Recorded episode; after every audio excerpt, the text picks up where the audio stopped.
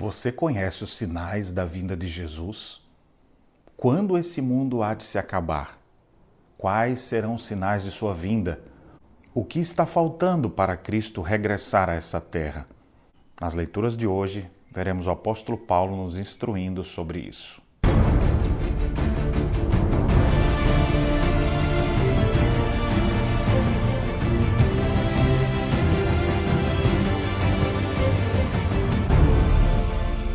Meus irmãos, que a graça e a paz de Jesus continue reinando na sua vida e no seu coração. Na nossa caminhada bíblica, hoje leremos a segunda epístola de Paulo aos Tessalonicenses. É possível que, por causa da primeira carta que Paulo escreveu, onde ele falava da vinda do Senhor, que surgiria como um ladrão repentinamente, alguns crentes de Tessalônica ficaram um pouco ansiosos ou muito excitados com aquela situação.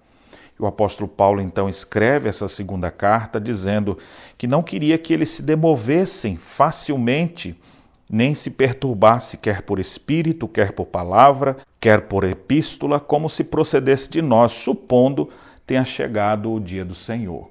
O apóstolo Paulo então traz instruções preciosas sobre os eventos escatológicos que nós estamos aguardando e que marcam o momento em que Cristo há de voltar. O próprio Senhor Jesus Cristo disse que ninguém sabe nem o dia nem a hora. Mas no sermão de Jesus, pregado no templo, ele disse que haveria o princípio das dores, a grande tribulação e depois o filho do homem viria a essa terra. Aqui, aos Tessalonicenses, Paulo gastou um tempo tratando sobre esse assunto e Paulo lembra então de dois eventos escatológicos que faltam ainda acontecer e acontecerão exatamente no limiar da volta de Cristo. O primeiro deles, ele diz: Ninguém vos engane, pois não acontecerá a vinda do Senhor sem que primeiro venha a apostasia, ou seja, um grande esfriamento espiritual, abandono das verdades bíblicas. A volta de Cristo aconteceria numa época onde o amor de muitos esfriaria, onde uma grande apostasia seria a marca daquele período. E dentro desse período, então, de grande apostasia, de abandono da fé verdadeira, surgiria o segundo evento escatológico. E ele diz: e será revelado o homem da iniquidade, o filho da perdição, o anticristo. São os dois eventos que nós aguardamos ainda antes do retorno do rei. Nosso mestre pode voltar a qualquer momento. Uma apostasia, grande perseguição sobre a igreja, e a manifestação do iníquo, o homem da iniquidade. Quando ele se levantar contra tudo que é Deus, a Bíblia então diz que o Senhor o destruirá pelo sopro de suas narinas. A manifestação de Cristo voltando a esse mundo destruirá para sempre o homem da iniquidade. O que isso nos traz de lição? Nós sabemos que a história tem sentido em Cristo.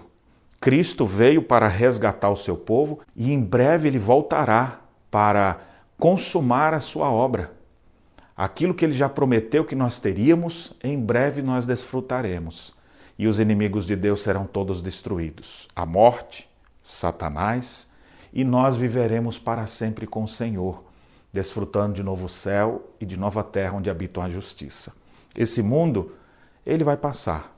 Neste mundo teremos sempre desilusões, tristezas, perseguições, injustiças mas Cristo tem reservado para o seu povo um lugar onde habita a justiça, onde o pecado não mais dominará e onde viveremos para sempre desfrutando da sua doce presença, da sua paz e em perfeita harmonia com os nossos irmãos.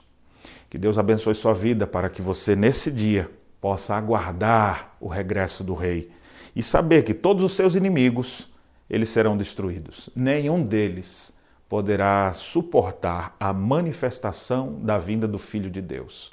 Quando ele vier, todo joelho se dobrará e toda língua confessará que Jesus Cristo é o Senhor, para a glória de Deus Pai. Aguardemos por esse dia. Maranata, vem logo, Senhor Jesus. Que Deus abençoe sua vida e as reflexões nesta segunda-feira.